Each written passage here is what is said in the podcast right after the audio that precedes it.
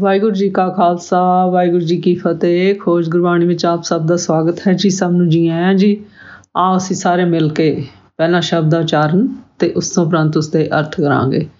ਅੱਜ ਰਾਗੌੜੀ ਪੂਰਬੀ 52 ਅੱਖਰੀ ਕਬੀਰ ਜੀ ਉਹਦੇ 33ਵੇਂ ਅਤੇ 34ਵੇਂ ਸ਼ਲੋਕ ਦੀ ਵਾਰੀ ਹੈ ਜੀ। ਰਾਗੌੜੀ ਪੂਰਬੀ 52 ਅੱਖਰੀ ਕਬੀਰ ਜੀ ਉਹ ਕੀ एक ओंकार सतनाम करता पुरुष गुर प्रसाद।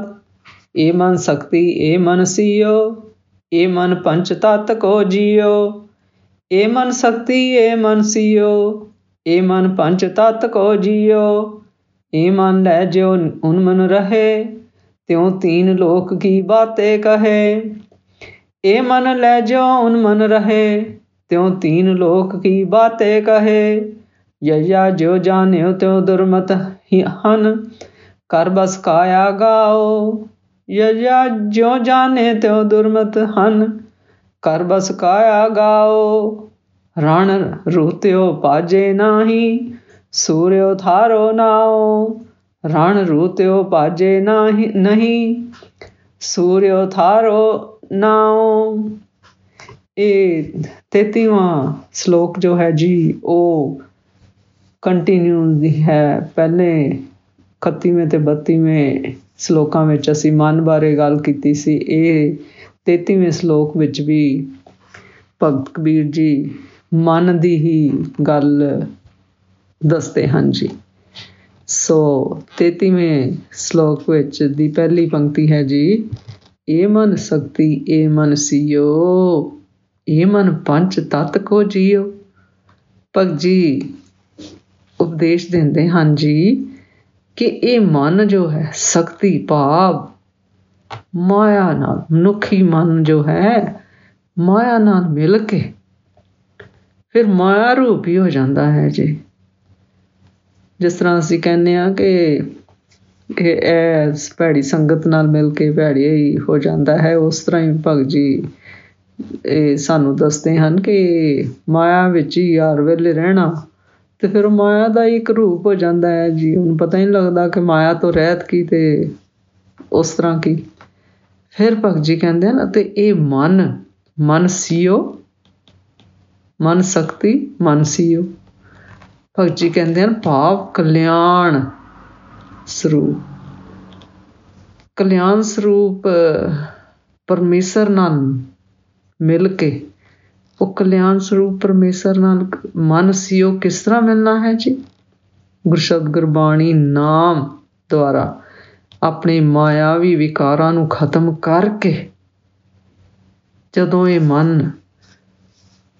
परमेसर नाल मिलदा है जी तां भगत जी कहंदे ने फिर परमेसर दा ही रूप हो जाता है जी। जिस तरह ਗੁਰਬਾਣੀ ਸਾਡੀ ਕਹਿੰਦੇ ਸਾਨੂੰ ਬਾਬਾ ਜੀ ਸਾਡੇ ਗੁਰੂ ਵੀ ਦੱਸਦੇ ਹਨ ਫਿਰ ਅਸੀਂ ਪਰਮੇਸ਼ਰ ਦਾ ਹੀ ਅੰਸ਼ ਹਾਂ ਜੀ। ਪਰਮੇਸ਼ਰ ਸਾਡੇ ਅੰਦਰ ਹੈ ਜੀ ਅਤੇ ਅਸੀਂ ਉਹਨੂੰ ਪਛਾਣਨਾ ਕਿਸ ਤਰ੍ਹਾਂ ਹੈ ਜੀ। ਗੁਰਸ਼ਬਦ ਗੁਰਬਾਣੀ ਨਾਮ ਦੁਆਰਾ। ਔਰ ਗੁਰਸ਼ਬਦ ਗੁਰਬਾਣੀ ਨਾਮ ਦੁਆਰਾ ਪਛਾਣਨ ਤੋਂ ਪਹਿਲਾਂ ਸਾਨੂੰ ਆਪਣੇ ਸਾਰੇ ਮਾਇਆਵੀ ਵਿਕਾਰ ਜੋ ਹਨ ਉਹ ਖਤਮ ਕਰਨੇ ਹਨ ਤਾਂ ਸਾਨੂੰ ਪਰਮੇਸ਼ਰ ਅੰਦਰ ਨਜ਼ਰ ਆਏਗਾ ਅਤੇ ਤਾਂ ਅਸੀਂ ਉਸ ਨਾਲ उसका ही अंश हो सकेंगे। फिर भगत जी कहते हैं क्योंकि गुरशब्द गुरबाणी नाम सतगुण अंश तो उत्पन्न होने करके ये मन जो है वो गुरशब्द गुरबाणी नाम भी सतगुण ही हैं जी। उस द्वारा शुद्ध होया है जी। फिर भगत जी कहते हैं शुद्ध वस्तु जिस नाल मिले उस तरह दे ओही रूप हो जाती है जी।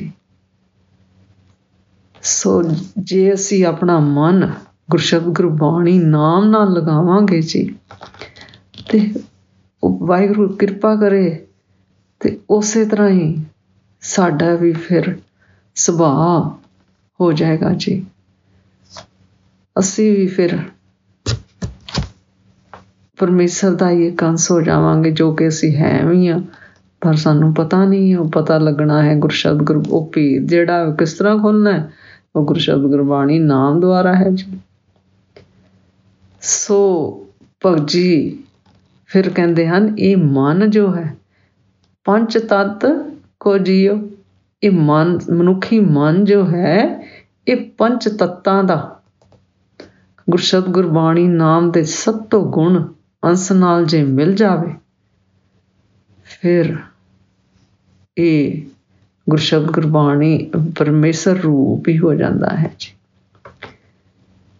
ਜਿਸ ਤਰ੍ਹਾਂ ਗੁਰੂ ਗ੍ਰੰਥ ਸਾਹਿਬ ਦੇ 1330 ਸਫ਼ੇ 'ਤੇ ਇਹਨਾਂ ਪੰਕਤੀਆਂ 'ਚ ਗੁਰੂ ਜੀ ਸਾਨੂੰ ਦੱਸਦੇ ਹਨ, ਸਾਡੀ ਗੁਰਬਾਣੀ ਦੱਸਦੀ ਹੈ ਜੀ, ਮਨ ਜੋਗੀ ਮਨ ਭੋਗੀਆ ਮਨ ਮੂਰਖ ਗਵਾਰ ਮਨ ਦਾਤਾ ਮਨ ਮੰਗਤਾ ਮਨ ਸਿਰ ਗੁਰ ਕਰਤਾਰ। ਸੋ ਭਗਤ ਜੀ ਫਿਰ ਸਾਨੂੰ ਮਨ ਦਾ ਹੀ ਉਪਦੇਸ਼ ਦਿੰਦੇ ਹਨ ਜੀ ਕਿ ਇਹ ਮਨ ਮਾਇਆਵੀ ਬੰਧਨਾ ਸੰਸਾਰਿਕ ਬੰਧਨਾਂ ਦਾ ਇੱਕ ਰੂਪ ਹੈ ਅਤੇ ਇਹ ਮਨ ਪਰਮੇਸ਼ਰ ਦਾ ਵੀ ਰੂਪ ਹੈ, ਸ਼ਿਵ ਰੂਪ, ਸ਼ਿਵ ਭਾਵ ਪਰਮੇਸ਼ਰ ਦਾ ਵੀ ਰੂਪ ਹੈ ਜੀ। ਫਿਰ ਭਗਤ ਜੀ ਕਹਿੰਦੇ ਹਨ ਕਿ ਇਹ ਮਨ ਜੋ ਹੈ ਪੰਜ ਤੱਤਾਂ ਦਾ ਜੀਵ ਮਨੁੱਖ ਵੀ ਹੈ। ਸਾਡਾ ਸਰੀਰ ਜੋ ਹੈ ਪੰਜ ਤੱਤਾਂ ਦਾ ਹੈ ਜੀ। ਫਿਰ ਭਗਤ ਜੀ ਕਹਿੰਦੇ ਹਨ ਜੋ ਗੁਰਮੁਖ ਗੁਰਸ਼ਬਦ ਗੁਰਬਾਣੀ ਨਾਮ ਦੁਆਰਾ ਇਸ ਮਨ ਨੂੰ ਆਪਣੇ ਵਸ ਕਰਕੇ ਉਨਮਨ ਅਵਸਥਾ ਭਾਵ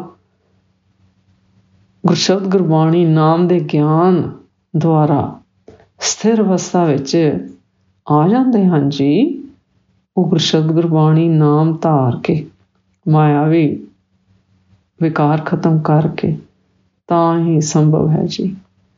ਫਿਰ ਭਗਤ ਜੀ ਕਹਿੰਦੇ ਹਨ ਤਾਂ ਇਹ ਮਨ ਤਿੰਨਾਂ ਲੋਕਾਂ ਦੀਆਂ ਗੱਲਾਂ ਕਰਦਾ ਹੈ ਜੀ, ਭਾਵ ਇਹ ਪਰਮੇਸ਼ਰ ਦੇ ਫਿਰ ਸਾਰੇ ਭੇਦਾਂ ਤੋਂ ਜਾਣੂ ਹੋ ਜਾਂਦਾ ਹੈ ਜੀ, ਉਸਦੇ ਹੁਕਮ ਨੂੰ ਸਮਝਦਾ ਹੈ ਜੀ, ਉਸਦੇ ਰਾਜਾ ਨੂੰ ਸਮਝਦਾ ਹੈ ਜੀ, ਉਸਦੇ ਭਾਣੇ ਨੂੰ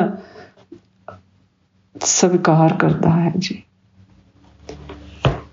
ਫਿਰ 34ਵੇਂ ਸ਼ਲੋਕ ਵਿੱਚ ਭਗਤ ਜੀ ਸਾਨੂੰ ਯਯਾ ਅੱਖਰ ਦੁਆਰਾ ਉਪਦੇਸ਼ ਦਿੰਦੇ ਹਨ, ਯਯਾ ਜੋ ਜਾਣੇ ਤੋ ਦੁਰਮਥਨ ਘਰ ਬਸਿਆ ਕਾਇਆ ਗਾਓ ਰਣ ਰੂਤਿਓ ਪਾਜੇ ਨਹੀਂ ਸੂਰਿਓ ਥਾਰੋ ਨਾ।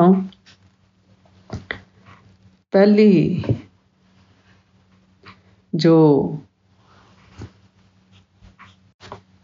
ਯਯਾ ਜੋ ਜਾਣੇ ਤੋ ਦੁਰਮਤ ਹਨ ਘਰ ਬਸ ਕਾਇਆ ਗਾਓ, ਇਹ ਅੱਖਰ ਦੁਆਰਾ ਭਗਤ ਜੀ ਸਾਨੂੰ ਉਪਦੇਸ਼ ਦਿੰਦੇ ਹਨ ਜੀ ਕਿ ਜੋ ਗੁਰਮੁਖ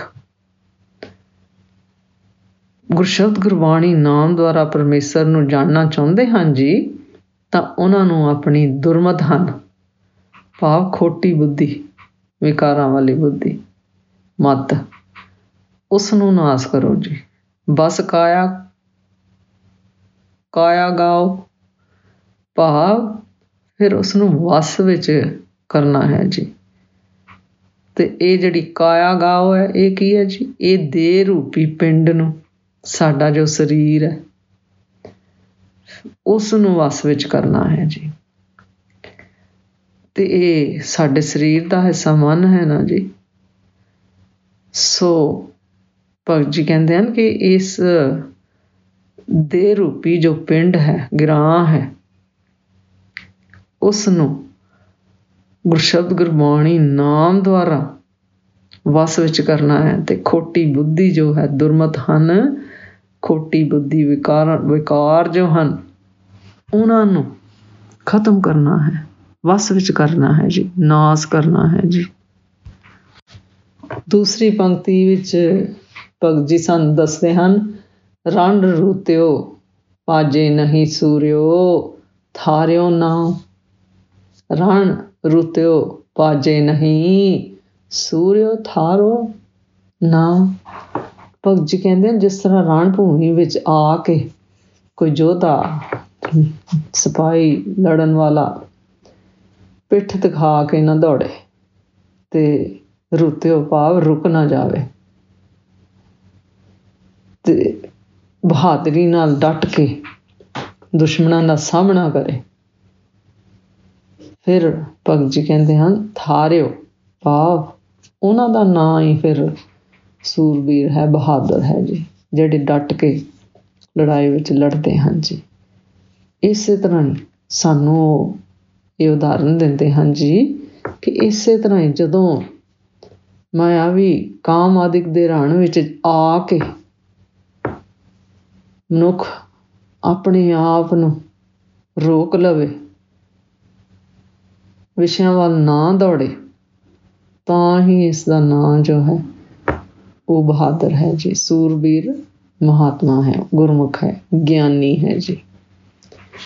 सो 34वें श्लोक विच भगत कबीर जी सानू या अखर के द्वारा उपदेश देते हैं जी कि जे तू सही जीवन जुगत जानता है जी तो अपनी माड़ी बुद्धि नू खत्म कर।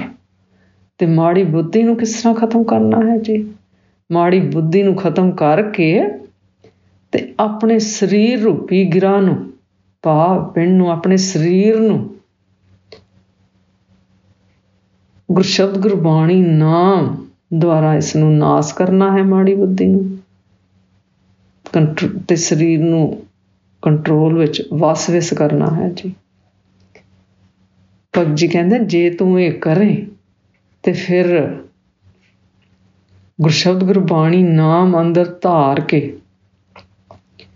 विकारां नाल लड़े, भाव उन्हां दा असर अपने ते ना होण देवें, उन्हां तों भज्जे ना, भाव कि तू डट के मुकाबला करना है उन्हां दा, तंग करनगे विकार पर हिम्मत नहीं हारनी, गुरशब्द गुरबाणी नाम ना लग्या ही रहना जी, सिमरन ही रहना जी, और परमेश्वर दा नाम। तां ही भगत जी कहते हैं गल बननी है, तां ही तू बहादुर होएगा, भाव तां ही किसे पासे साडा फिर परमेश्वर नाल लिव लग सकती है जी। अज का विचार करदियां मेरे को नेकां भुलां होईयां होणगियां, उस वास्ते मैं खिमा दी जाचक हाँ जी। वाहिगुरू जी का खालसा, वाहिगुरू जी की फतेह।